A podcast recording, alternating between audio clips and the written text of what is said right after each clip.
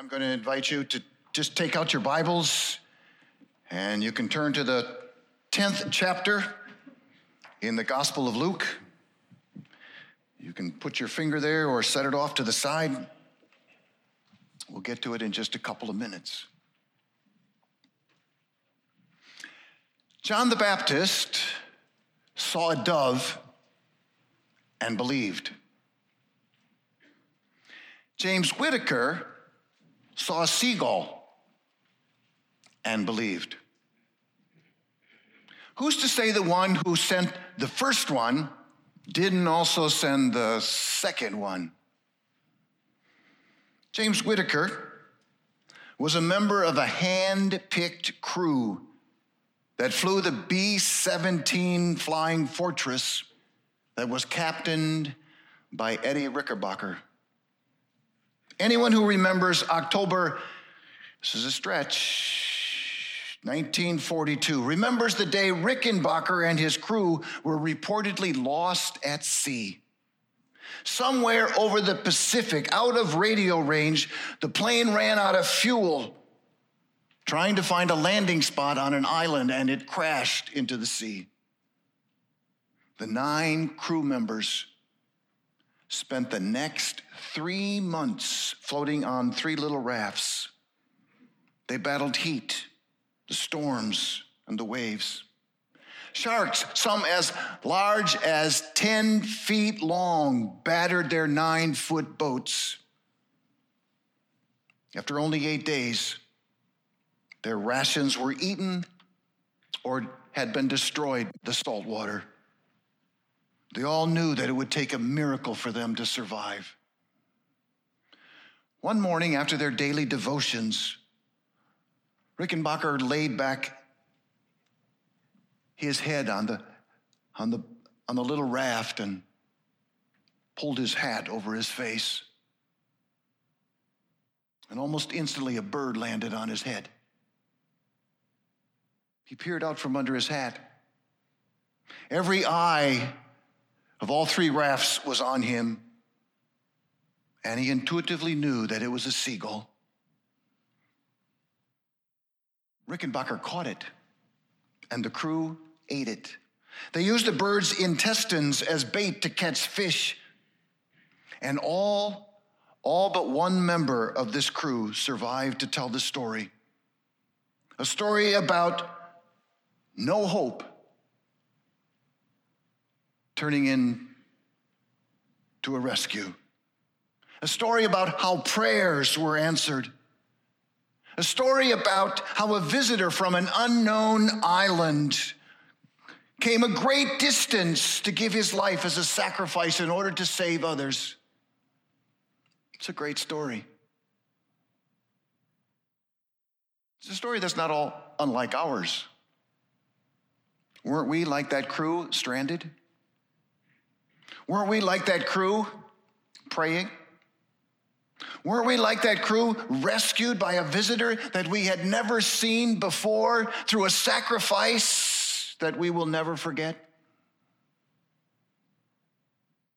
Well, you may have heard of this Rickenbacker story before. You see, Corinne Schwendt had because she was engaged to the one crew member that did not survive Sergeant Alex Casey Marsick. Corinne says the best miracle in this story is not the bird that landed on Rickenbacker's head. No. It wasn't even that Rickenbacker was actually able to capture this bird that had landed on his head. It was the change in James Whitaker's heart. You see, Whitaker was an unbeliever.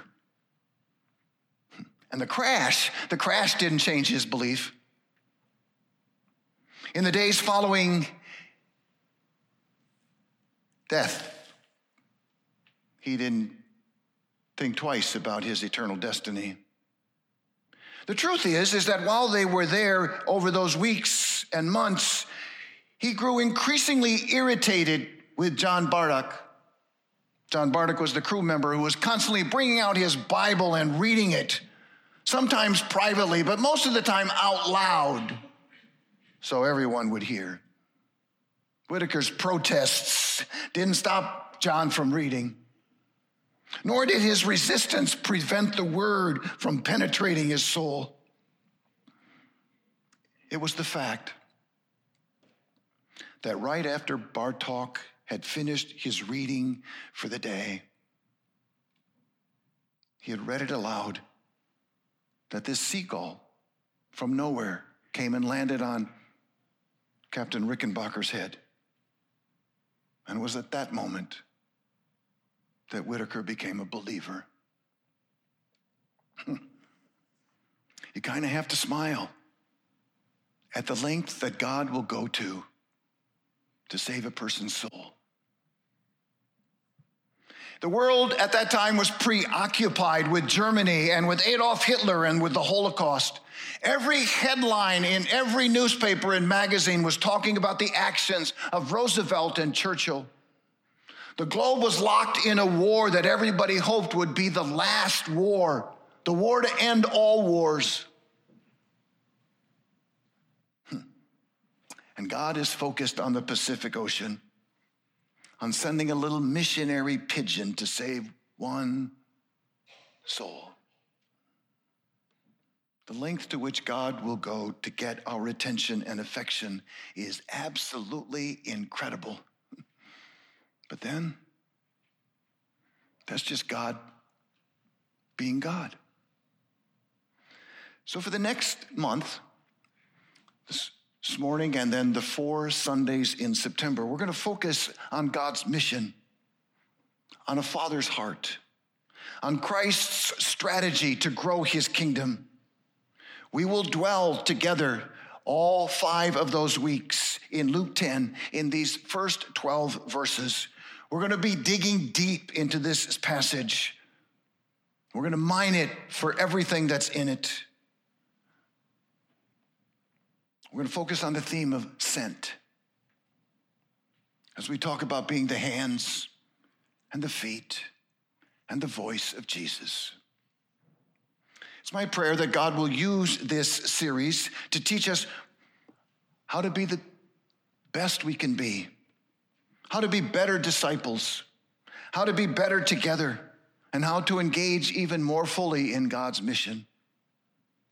And while it is true that God can and God does use creative methods like, like a seagull landing on someone's head in the middle of the Pacific Ocean to bring people to Him. God has a standard SOP, a standard operating procedure where He uses followers of Jesus, just like you and me, to bring in and to build His kingdom. So that brings us to the text brings us to Luke chapter 10. And this is what Luke writes, and this is what the Spirit brings to mind.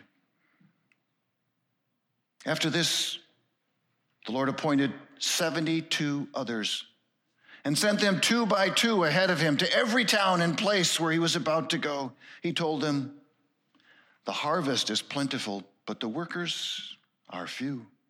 Ask the Lord of the harvest, therefore, to send out workers into his harvest field. Go, I am sending you out like lambs among wolves. Do not take a purse or a bag or sandals, and do not greet anyone on the road. When you enter a house, first say, Peace to this house. If someone who promotes peace is there, your peace will rest on them. If not, it will return to you. Stay there eating and drinking whatever they give you, for the worker deserves his wages. Do not move around from house to house. When you enter a town and are welcomed, eat what is offered to you. Heal the sick who are there and tell them, The kingdom of God has become near to you. But when you enter a town and are not welcomed, hmm, go into its streets and say, Even the dust of your town will wipe from our feet as a warning to you. Yet be sure of this the kingdom of God has come near. I tell you, it will be more bearable on that day for Sodom than for that town. Woe to you, Chorazin! Woe to you, Bethsaida! For if the miracles that were performed in you had been performed in Tyre and Sidon, they would have repented long ago, sitting in sackcloth and ashes. But it would be more bearable for Tyre and Sidon at the judgment than for you.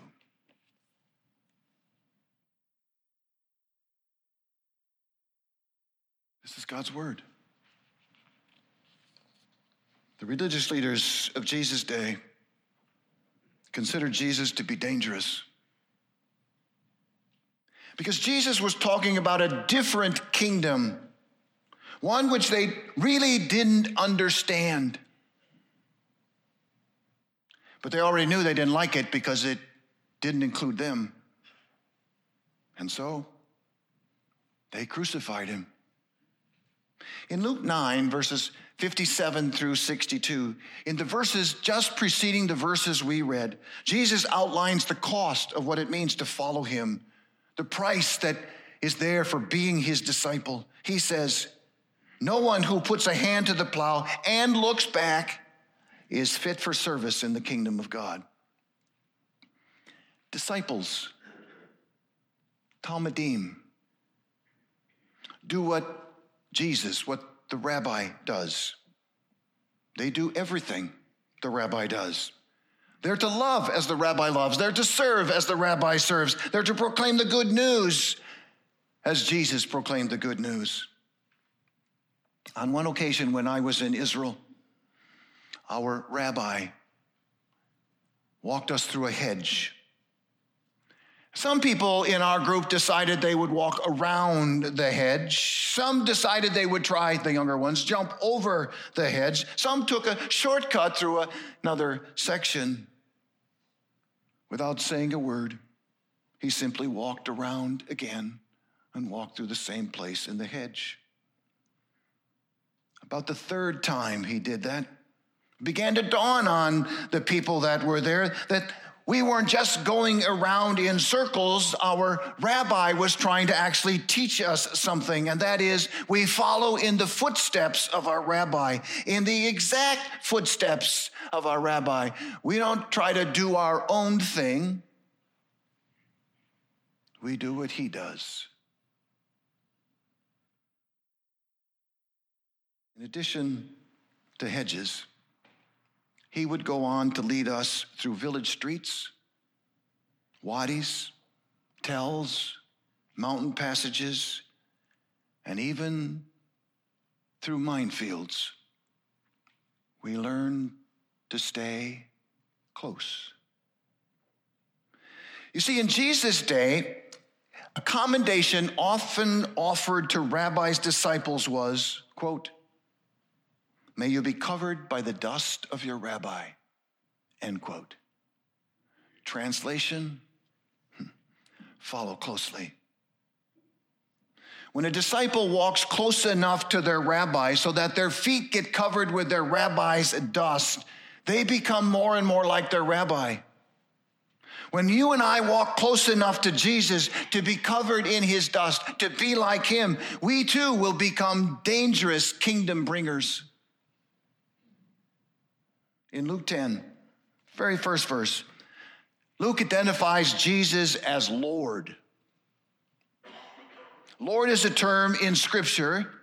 It's a term used by Jesus' disciples and others to describe the one who's in charge, the one who controls, the one who directs, the one who is the master, the one who preserves and governs and rules everything from the universe to the Sabbath and everything in between. Daniel said it in the Old Testament. God does as he pleases with the powers of heaven and the peoples of the earth. Proverbs says, There is no wisdom, no insight, no plan that can succeed against the Lord. Luke is telling us Jesus is Lord. He's in control, He's the master. And He never asks us to do what He hasn't already done or isn't willing to do. He does require that we stay close, very close, so that His dust gets on us, so that we become more and more like Him. So Jesus says there is this domain, there is this realm, and it is called the kingdom of God. And Jesus defines this realm as the place wherever God's will is done. Where everything that happens delights God, where it meets his approval. And there he builds his kingdom. There God is honored. Wherever God is obeyed. Jesus says it exists right now, already in heaven in fullness and completeness. And Jesus said his mission was to come here to take heaven to earth, to make God's kingdom up there also a reality down here, where everyone follows his will in our workplaces, in our neighborhoods, in our families, and even in our own personal life. Paul says the kingdom of God is not a matter of eating or drinking, but of righteousness, of peace, and of joy. Luke tells us in the fourth chapter that Jesus said, I must, I must preach the good news of the kingdom of God to the other towns also because that's why I came. Jesus' mission is to bring God's kingdom everywhere. Jesus is, if you will, the ultimate kingdom bringer. You see, kingdom bringing and kingdom building is a dangerous ministry. It's one that eventually got Jesus and almost every one of his disciples killed. Needless to say, this is urgent, it is unprecedented, and it is a perilous mission. In Luke 6, Jesus chooses people and says, Follow me. He chooses 12 of them to be his disciples, to be his principal companions, to be what the scripture says are Talmudim. He chooses people who have already dropped out of school. They're in the workplace. They're young and they're in the workplace. They didn't cut it in academics. He chose some interesting people. He chose fishermen. He chose a Roman sympathizer, a, a tax collector. He chose a Roman hater, put them in the same group, a zealot. And then Jesus designates these 12 as apostles. And the word apostles means sent ones. Sent ones. In Luke 9, in the first six verses, Jesus calls these 12 together and he gives them power and he gives them authority and he sends them out in order to drive out demons and to heal diseases. He sends them out to heal the sick, he sends them out to be kingdom bringers. And as Talmudim, as disciples, the scripture says, Luke says, they went from village to village preaching the gospel and healing people everywhere. Now we're at the beginning of Luke chapter 10. Now Jesus is expanding, and Jesus calls and sends out 72 others. His kingdom is growing. Jesus deliberately chose 12 disciples to correspond to the 12 tribes of Israel. You see, numbers are symbolic in the scriptures. They're significant in the Eastern world more than in our Western world. And now Jesus is choosing 72 others. These correspond to the 72 that Moses appointed in the wilderness. He appoints 70 in Numbers 11, and then he adds two more in the, in the end of that chapter. And they were anointed by the Spirit in order to oversee the nation, God's people of Israel. It is understood that in Jesus' day, there were 72 nations in the world. You can check that out in Genesis 10. Again, numbers are symbolic and significant.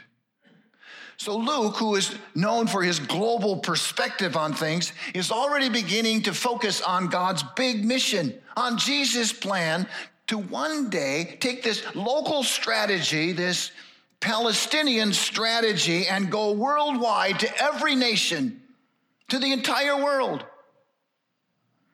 We've gone from 12 sent ones now to 72 sent ones. We've gone from Israel to the world in one chapter.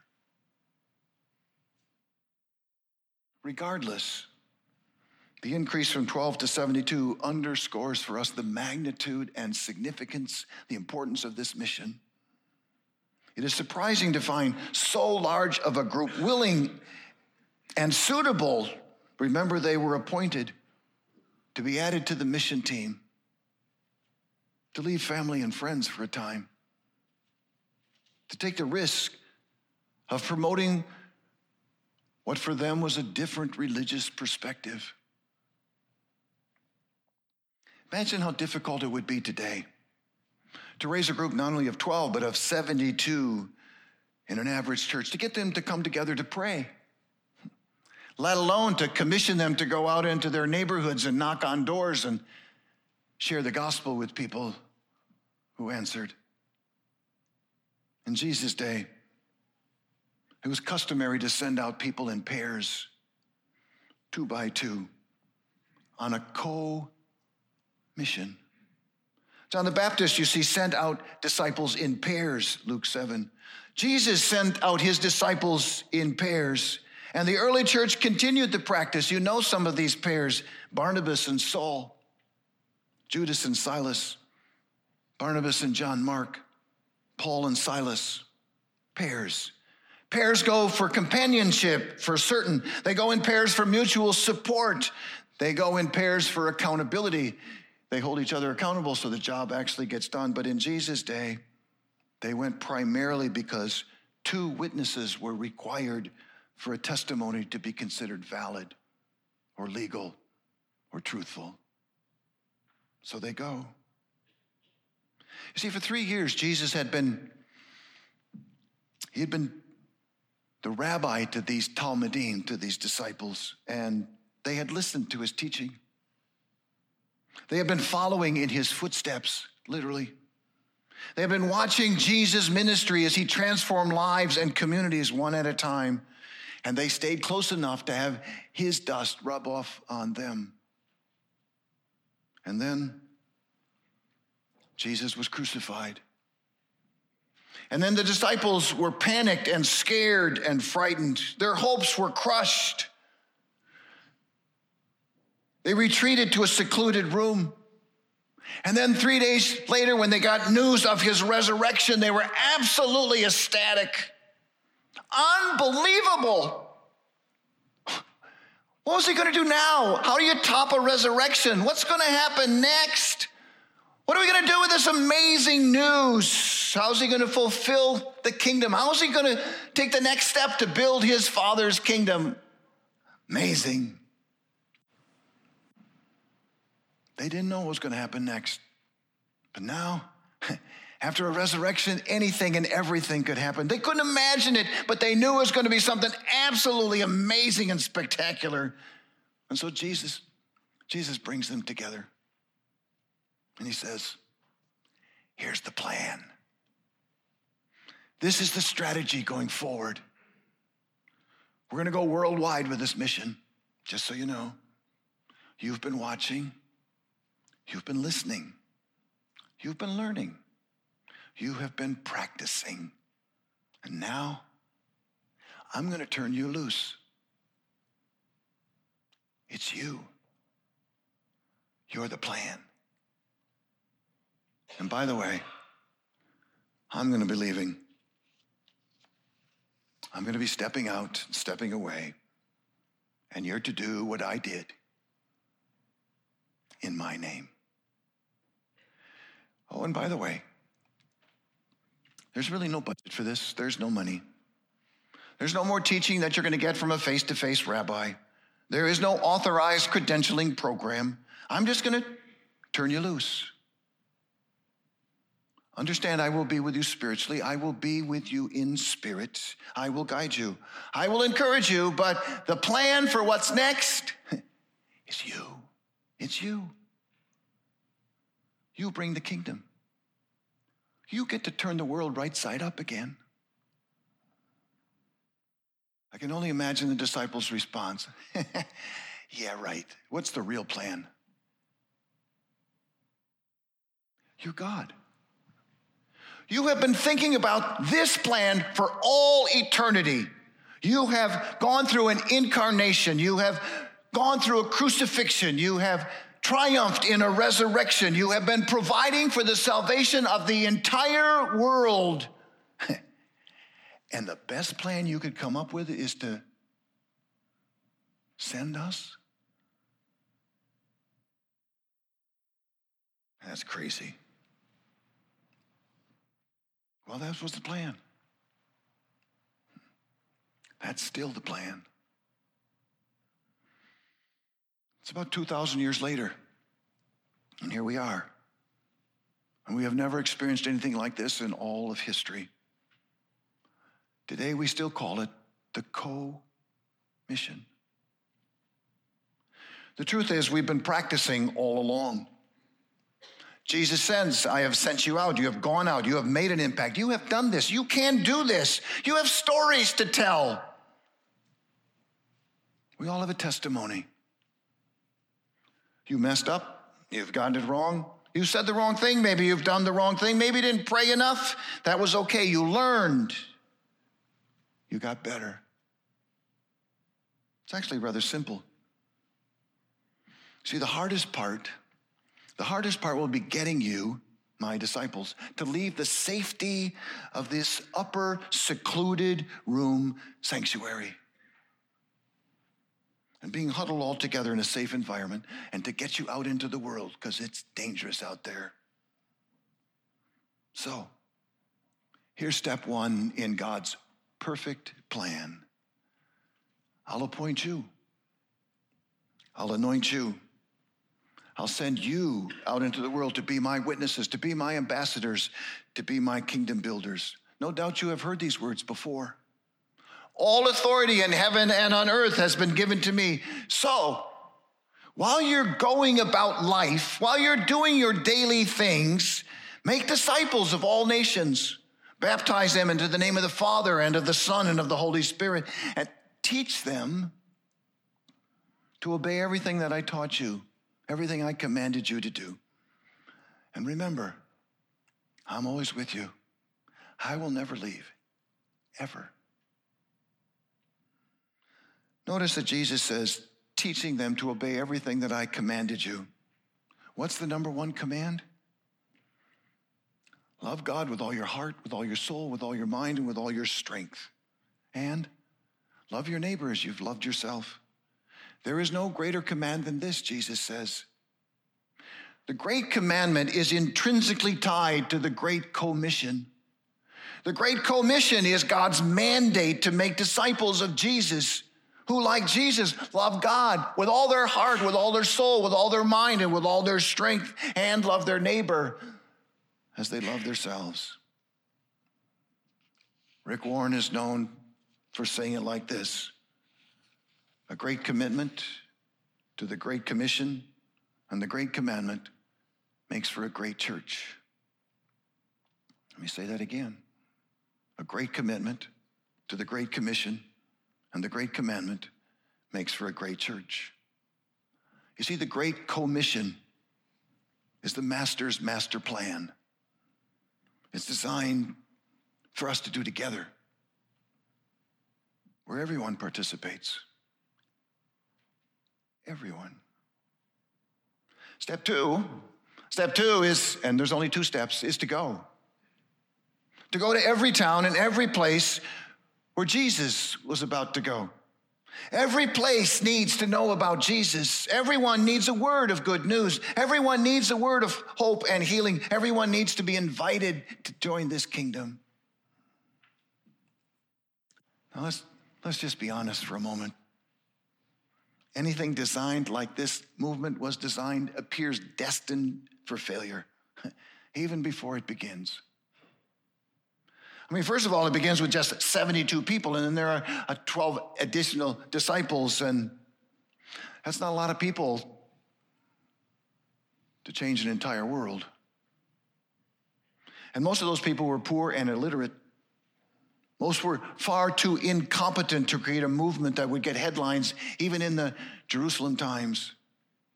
Few, if any, had ever traveled beyond their own country They were inexperienced, they were uncultured, they only knew one language and didn't know that very well. Their nation was oppressed, their neighbors were weary, their government was corrupt, their religion was shallow. Second, if you and I look at it, this strategy appears flawed from the beginning. There was no headquarters that was established. There was no professional research or marketing that was done. Leaders were struggling to execute even the simplest of tasks. The mission seemed far too extreme and large. It demanded too much from uneducated people, was too impatient with long-standing traditions. They couldn't even agree what to do. And the founder of the movement was leaving, had left, was gone.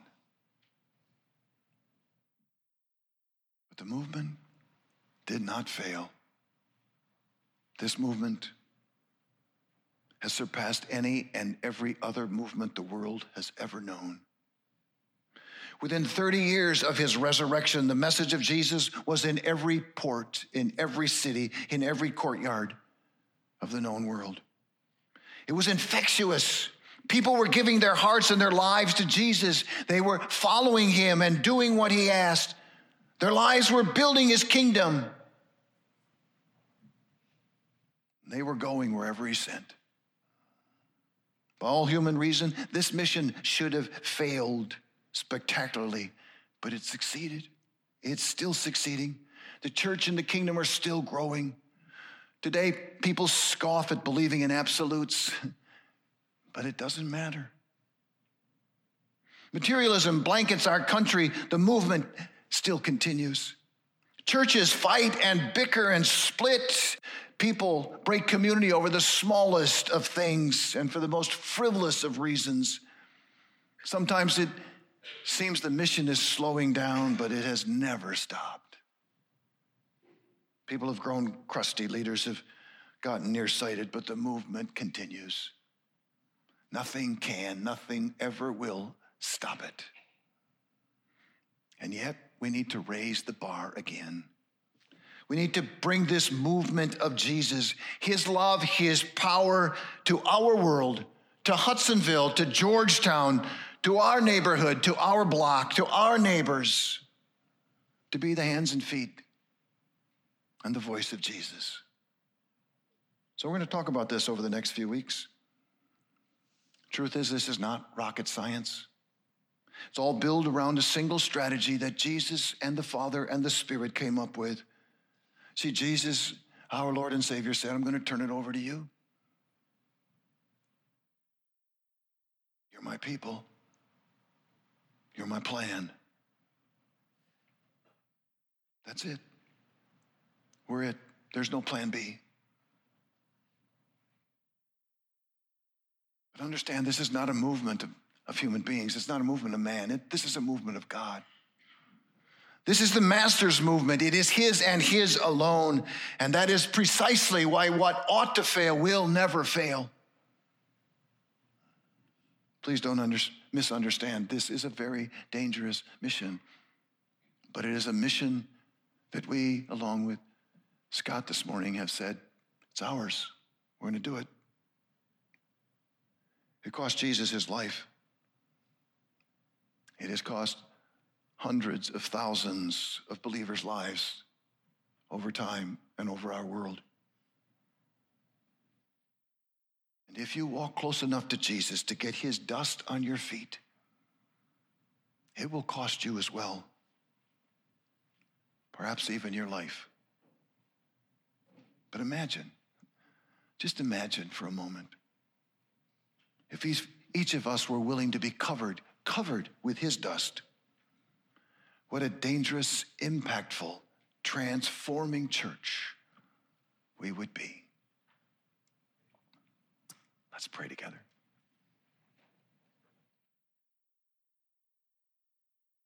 So, Father, that's our prayer.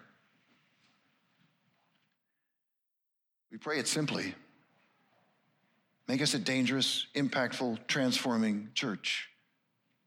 Use us to bring in and to build your kingdom. And yet, the truth is, Father, we don't even quite know what we're praying for. It's a dangerous prayer. But we love Jesus so much with all our heart, soul, mind, and strength that we're willing to follow him wherever he leads. So, Father, we long for your spirit. Fill us. We long for your spirit. Protect us. We long to be a part of your mission. Send us. Send us in Jesus' name. Amen.